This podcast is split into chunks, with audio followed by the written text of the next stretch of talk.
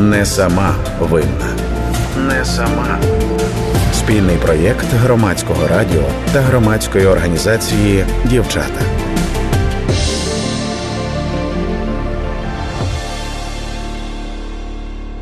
Когда мы ходили на пищу, искали продукты с дочерью, девушка была одета в кофту, курточку, в сапогах и в красном халате, обернутая была по- поясом. Она говорит, смотри, танки едут, танки едут. Говорит, давай будем бежать, убегать будем, давай. Говорит, а мне говорит, все равно. Почему все равно? А потому что, мне кажется, русские поймали, завязали глаза, за русские э, с- связали руки и везли себе штаб. А там, кажется, изнасиловали, как хотели. Поэтому, кажется, я сейчас просто ничего же не боюсь. Вітаю наших слухачів і слухачок. Це сьомий випуск просвітницького подкасту Не сама винна. У подкасті ми будемо говорити про сексуальне насильство як воєнний злочин. Розкажемо, куди можна звертатися по допомогу. Пояснимо, чому такі злочини не мають терміну давності, і всі, хто їх скоїв, будуть притягнуті до відповідальності.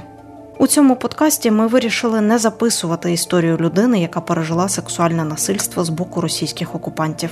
За майже 9 місяців повномасштабної війни українські і західні медіа розказали багато таких історій. У якийсь момент це навіть перетворилось у гонитву репортерів за постраждалими. Тож ми вважаємо, що якщо можна розказати про зґвалтування на війні без залучення постраждалих, то краще так і зробити, щоб не травмувати додатково людей, яким зробили так боляче. На пальцях. Воєнні злочини це грубі порушення міжнародного гуманітарного права, законів і звичаїв війни, наприклад, як авіаудари по цивільній інфраструктурі, масові вбивства мирного населення, зґвалтування, катування цивільних та військовополонених, викрадення активістів, волонтерів, журналістів, представників місцевого самоврядування, а також застосування невибіркової зброї. За такі дії передбачена кримінальна відповідальність для винних на національному та міжнародному рівнях. Воєнні злочини є одним з видів основних злочинів проти міжнародного права, поряд зі злочином агресії, злочинами проти людяності та геноцидом. Геноцид це цілеспрямовані дії з метою повного або часткового знищення груп населення чи народів за національними, етнічними, расовими, мовними або релігійними мотивами. Які дії є проявом геноциду? По-перше, це вбивство членів цієї групи, нанесення тяжких тілесних або психічних ушкоджень членам такої групи, створення членам групи умов, які розраховані на повне чи часткове її знищення, унеможливлення народження дітей в середовищі групи, насильницька передача дітей цієї групи іншій групі. Не сама винна. Як ми вже казали, з етичних причин у цьому випуску не буде інтерв'ю з людиною, яка пережила зґвалтування під час російського вторгнення. Але ми вирішили зібрати для вас свідчення самих окупантів, те, що говорять російські військові у перехопленнях Служби безпеки України. Не сама винна. Він наказав роздягайся, або я тебе застрелю. А потім він почав мене гвалтувати. Коли він це робив, зайшло ще четверо солдатів. Я думала, що це кінець, але вони забрали його геть. Жінка повернулась додому, де знайшла свого чоловіка, пораненого у живіт. За два дні він помер. Вона поховала його на задньому дворі. Я знайшла таблетки та віагру, які вони залишили. Вони були п'яні під кайфом. Більшість солдатів-окупантів це вбивці, гвалтівники і мародери. Стук двері. Я думала, може, дядвічі сусід, може, трапилося. Відкриваю, стоїть три окупанта. Оцей же парень, що до нас приходив, і ще двоє. Командир їхній і ще один. Ти з нами, чоловіка в штаб. Мене отак почало трусити. Дуже трусити, я переслякалася. Кажу, ви нас не уб'єте. Він каже, зробите так, як ми хочемо. Каже, не уб'ємо. З тим окупантом я щось вийшла туди, що говорю, кажу, е, а не командир був з ними, каже, ви розумієте, наші ребята випили, хочуть типа розслабитися. Я, я кажу, да, я розумію. Ну тут одні старики. Я сама молодша на кутку була, бо не було куди виїхати. Діти мої в Германії, ще в мирне время уїхали на заробітки. Е, Командиру кажу, ви те саме. Він каже, ну, наші ребята типа, випили, хочуть типа, радикацію. Кажу, да, я розумію. Мене трусить. Потім другий той окупант вийшов, що приходив оружие перевіряти. Ми з ним сюди вийшли, кажу, ви нас не вб'єте. Він ні, ні, не вб'ємо, не, не бійтеся. І мене так, я кажу, руки вберіть, він так каже, закрий рот. Та й мене так бере той. Що зі мною той окупант, е, як Даня його звали, вони вже по іменам, я Олег, Даня і командир Саня був. І він мене виводить, кажу, не тяни. Він, а той каже, о, ось тут та жінка є, до Наташі повели мене. У них калітка була.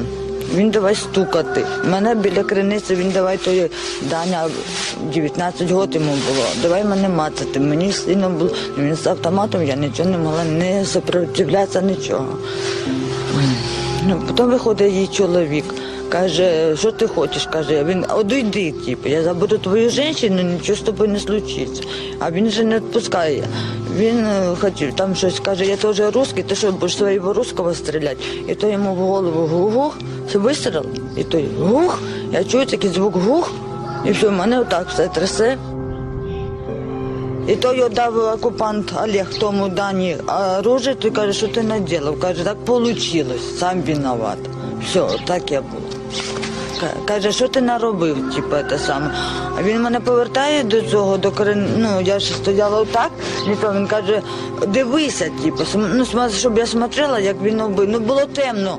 Я думала, він йому в грудь попав. Потім вже узнала, що він йому прострелив голову. Голову попав.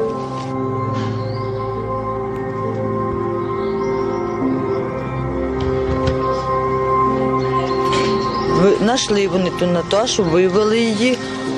Ну і повели нас потім в другу хату і там.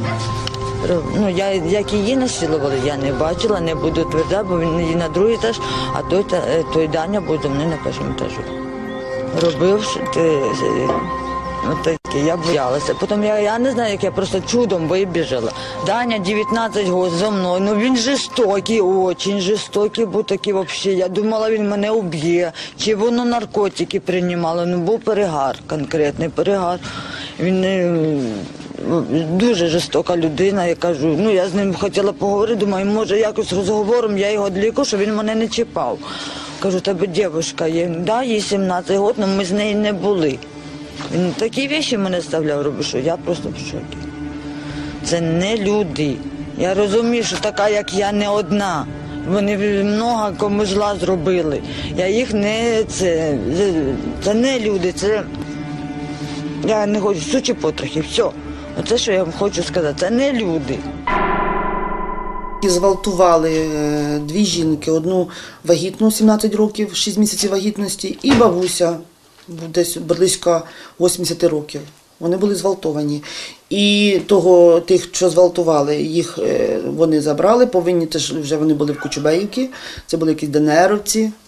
І сказали, що мол, забрали їх і повинні були розстріляти, але солдати російські, да, вони там казали, «Ти, мол, не ві- не вірте, вони просто його нічого вони йому не зроблять. Вони могли напитися, вони дуже шукали водку, цигарки. І от горілка для них це була така в пріоритеті. То один такий буряти говорив, що я б спалив би, я б зжег би весь посілок, скажіть спасіба старшому. Зараз 75-річна прабабуся Людмила зі своєю донькою вже у безпечному місці, але тієї ночі вона була одна, коли, як вона каже, чоловік увірвався всередину і зґвалтував її. Став розтягати, почав насилувати, порізав мені живота. До цього часу у мене шрами на животі. Там, де глибоко, воно й досі ще не зійшло. Там, де мілше, то там вже зажило. Не буде ніколи прощення до кінця й- до і росіянам, до кінця їхнього світу. Те, що вони зробили з українцями. Я говорю, будь ласка, я вагітна. Говорю, ну не можу, ну, будь ласка, не чіпайте. Ну, ну отак от в спину мені автоматом, типа підйом. Я зайшла, я зрозуміла, що мене будуть гвалтувати, тому що він почав роздягатися. Я по- по- почала просити на колінах. Щоб, ну, Навіщо ви так робите? Ну, ви б так само роб... ну, якби з вашою сестрою та матір'ю таке робили. Говорю, будь ласка, ну я почала просити, плакати, кричати. На що ручкою від автомата вдарив мене в зуби, вибив мені ось зуби. Почала йти кров. І мене заважало, він ем, наклонив мене на полу прямо. Почав гвалтувати. А що потім? А другий сидів на дивані та дивився над цим. Кіно сидів, дивився. Потім мені стало зле. Я втратила свідомість. І його це не зупинило. Другий також. Також мене гвалтував, хоча я була практично без свідомості. Я вся в крові була, я е, за волоси таскали і били. Він е, штовхнув мене в кімнату і сказав: тихо мовчи. Він е, кинув мене на ліжко та сів зверху і почав душити. Я закричала, в глазах таке темніло, і я задихалась. А коли я вже прям ну, навіть не могла набрати повітря, то він переставав душити. 16-річна дівчина розповіла, російський військовий щоночі приходив до неї в ліжко. Отак брав і казав, якщо ти будеш кричати, коли я буду до тебе домагатися, то я тобі скручу шию. А якщо ти мені не даш по добровільному і будеш кричати, то я вб'ю бабу і брата, і тебе всі зґвалтують.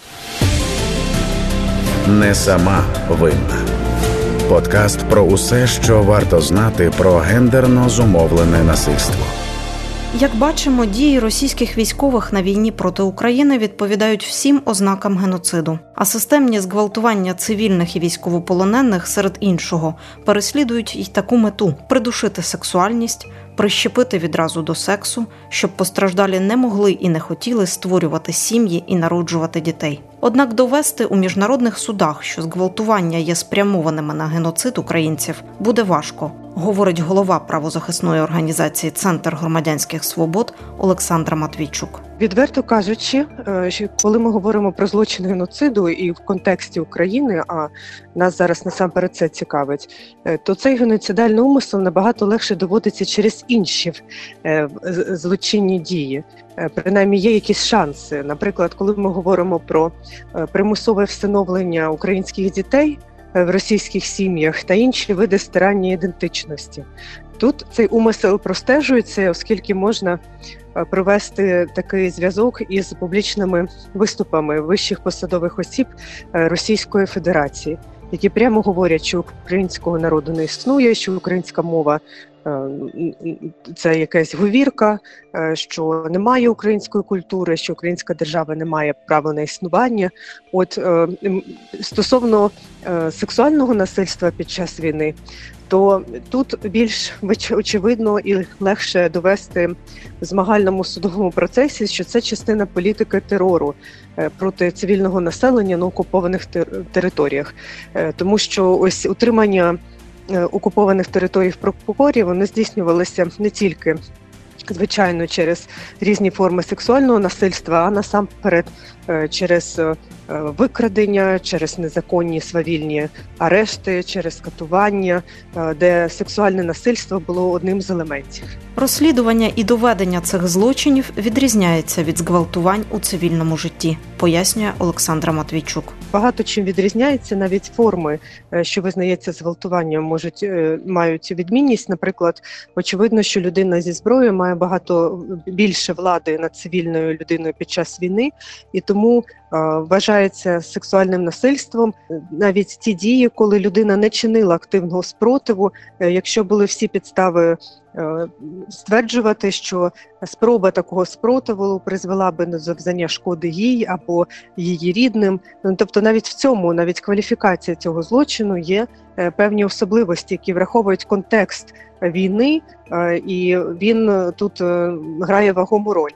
Також під час війни складно збирати якісь докази. Я пам'ятаю, що в березні цього року ми в Євромайдан СОС робили довідку для людей, які постраждали від сексуального насильства. І у нас в цій довідці були не тільки контакти психологічної, медичної допомоги, правової допомоги. У нас був окремий розділ для людей на окупованих територіях, які не мають змоги звернутися до лікаря. І в цьому розділі ми казали е, верніше не ми, а люди, які описали це фахово е, професійні гінекологи, лікарі, е, що можна зробити в медичних умовах, коли просто немає можливості звернутися за професійною медичною допомогою.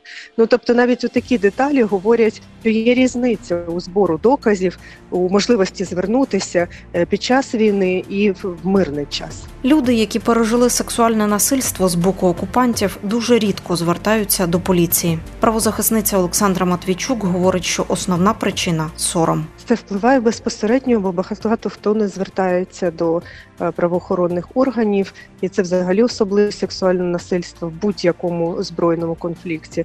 Він вважається злочином сорому, і люди воліють, що про нього не знали офіційні е, державні органи. І так справи кримінальні не відкриваються і розслідування не проводиться.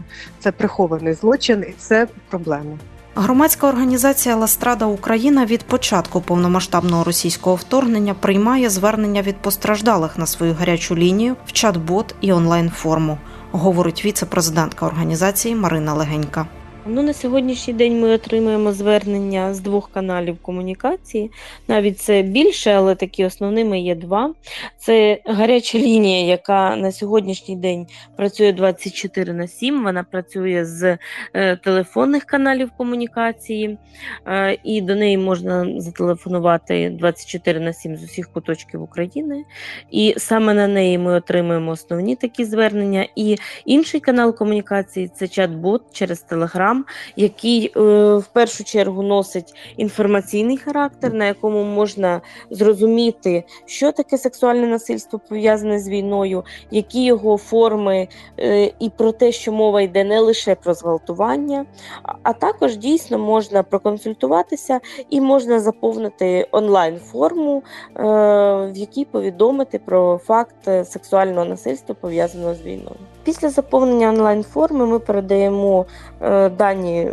Які заповнила особа до правоохоронних органів, зокрема до офісу генерального прокурора, з яким є е, відповідні партнерські стосунки і домовленість, що надалі вони будуть реагувати. За вісім з половиною місяців війни Ластрада отримала 29 звернень від людей, які пережили сексуальне насильство окупантів. Не всі вони знайшли в собі сили звернутися до поліції, каже Марина Легенька. Ми маємо на сьогоднішній день 29 е, жінок, які постраждали, і жінок, чоловіків, дітей, які постраждали, які звернулися до нашої організації. І насправді тих, які готові працювати з поліцією, це одиничні випадки. І е, в переважній більшості жінки не звертаються через фактори е, безпекові і фактори певного психологічного дискомфорту. Е, дійсно, вони переживають за свою безпеку, за безпеку своєї сім'ї. Дуже багатьом з них е, російські військові, які здійснювали дані злочини, сказали, що якщо ви комусь повідомите, ми все одно вас знайдемо і вб'ємо, якщо це стане відомо. І інший фактор це жінка, яка переживає за свій психологічний стан, особливо коли дізнаються близькі родичі, близьке оточення. І е, в таких випадках е, жінка також має такий психологічний фактор, який не дозволяє їй звернутися і дати ход цьому слідству. І ми завжди говоримо е, постраждалим про те, що це є бажаною дією для того, щоб е, кривник поніс покарання, щоб Російська Федерація понесла покарання, щоб даний випадок був задокументований, але це не є обов'язковою дією. Якщо жінка не готова тут і зараз звернутися, якщо вона не бачить для себе такої можливості, то е, дійсно таке звернення може стати дуже дуже серйозним тягарем і е, тут і зараз, і може дуже зашкодити самій жінці. Тому, якщо вона категорично відмовляється, то звісно примушувати і казати, що ти повинна, ти мусиш, це твій обов'язок. Ми не можемо, тому що е, в першу чергу це травмує саму жінку, і е, в першу чергу це є додатковим непосильним тягарем і може призвести до непоправних наслідків. Марина Легенька звертає увагу, що сексуальне насильство на війні не має ні статі, ні віку. Постраждалими є не лише жінки. Ми не маємо звернення від е, дорослих, назвемо їх так, чоловіків, але ми мали звернення від е, юнака, в тому числі який зазнав сексуального насильства з боку російських військових. І ми не маємо звернення від самих дітей, але там, де йшлося про дітей, які стали постраждалими, такі одиничні звернення також є. Тому цей злочин дійсно не має ні статі, ні віку. Звернення є і від осіб, які 60 і більше років мають 60 тому е, і є від молодих дівчат, тому ні статі, ні віку цей злочин немає. Сексуальне насильство на війні незвичайний злочин. Такі злочини не мають терміну давності. На людину, яка постраждала від сексуального насильства, не можна тиснути, щоб та негайно зверталась до поліції. Скільки б часу не пройшло, Україна все одно притягатиме до відповідальності окупантів винних у зґвалтуваннях. А людина, яка пережила насильство, може через тиск почуватися винною у тому, в чому насправді її провини немає. Потрібно розуміти, що це е, не просто злочин сексуального характеру. Потрібно розуміти, що це злочин як е, ведення війни, і це дійсно методика ведення війни. Потрібно розуміти, що ці злочини не мають строків давності, і тут обов'язково е, потрібно розуміти, що докази, які є, їх не потрібно знищувати, і навіть якщо постраждала особа захоче і матиме ресурс і безпековий стан звернутися до правоохоронних органів через півроку, через рік, через два, це все одно буде допустимо і це буде потрібно. І саме тому, е, якщо є така готовність через певний час, це потрібно робити. Е, і це якраз той фактор, про який постраждалі дуже часто забувають. І здається, якщо пройшло уже там. 6 місяців, то звертатися вже немає сенсу. Ні, по даній категорії є сенс, і він буде е, завжди і через багато років ще навіть. І е, потрібно розуміти в будь-якому випадку, що е, постраждала не має себе звинувачувати в жодному злочині сексуального характеру, тому що винний тут лише кривдник, але саме в цих злочинах це е, відбувається в квадраті. І винна тільки особа, яка е, прийшла на українську землю, і винна тільки особа, яка здійснила даний злочин. Тому оці елементи саме звинувачення, які, на жаль, присутні у всіх постраждалих, в тому, що я не виїхала, тому я сама винна, або я щось ще зробила не так, або я вийшла в цей момент з двору, е, вони повинні бути дійсно нівельовані і все суспільство повинно розуміти, і кожна постраждала, і кожна взагалі людина в суспільстві має розуміти, що в цьому злочині винний виключно російський військовослужбовець, який прийшов на українську землю. Звертатися на гарячу лінію Ластрада Україна можна цілодобово за номером 116 123. Окрім психологічної допомоги, всі постраждалі можуть отримати юридичну консультацію. Звернення можуть бути і анонімними. Звертатися до е, Ластради можна в будь-якому випадку. Лінія працює за безкоштовним номером 116 123 абсолютно з усіх куточків України, і е, можна звертатися 24 на 7 116 123. На лінії працює психолог, юрист, соціальний працівник. Можна звернутися абсолютно анонімно, якщо в цьому є е, потреба в постраждалої особи. Можна отримати психологічну підтримку, можна отримати юридичну консультацію. І е, насправді, якщо навіть особа е, вважає за необхідне повідомити анонімно про якісь діяння, які відбувалися в окупації, які їй відомі, це також можна зробити. І І е, якщо особа вважає, що в неї немає доказів, то, будь ласка, також можна звертатися, фіксувати даний випадок, і у будь-якому випадку, на превеликий жаль, докази знаходяться, тому що подія відбулася. А раз відбулася подія, то е, так чи інакше докази цій події знайдуться. Тому можна звертатися і потрібно звертатися, можна е, консультуватися, ну а далі вирішувати вже самостійно, як е, рухатися і е, чи звертатися до правоохоронних органів. Це вже вирішувати самі постраждалі особи. Не сама винна. Авторка програми Анастасія Багаліка, журналістка Христина Морозова, режисер Ігор Онисенко. Не сама винна. Не сама. Спільний проєкт громадського радіо та громадської організації Дівчата.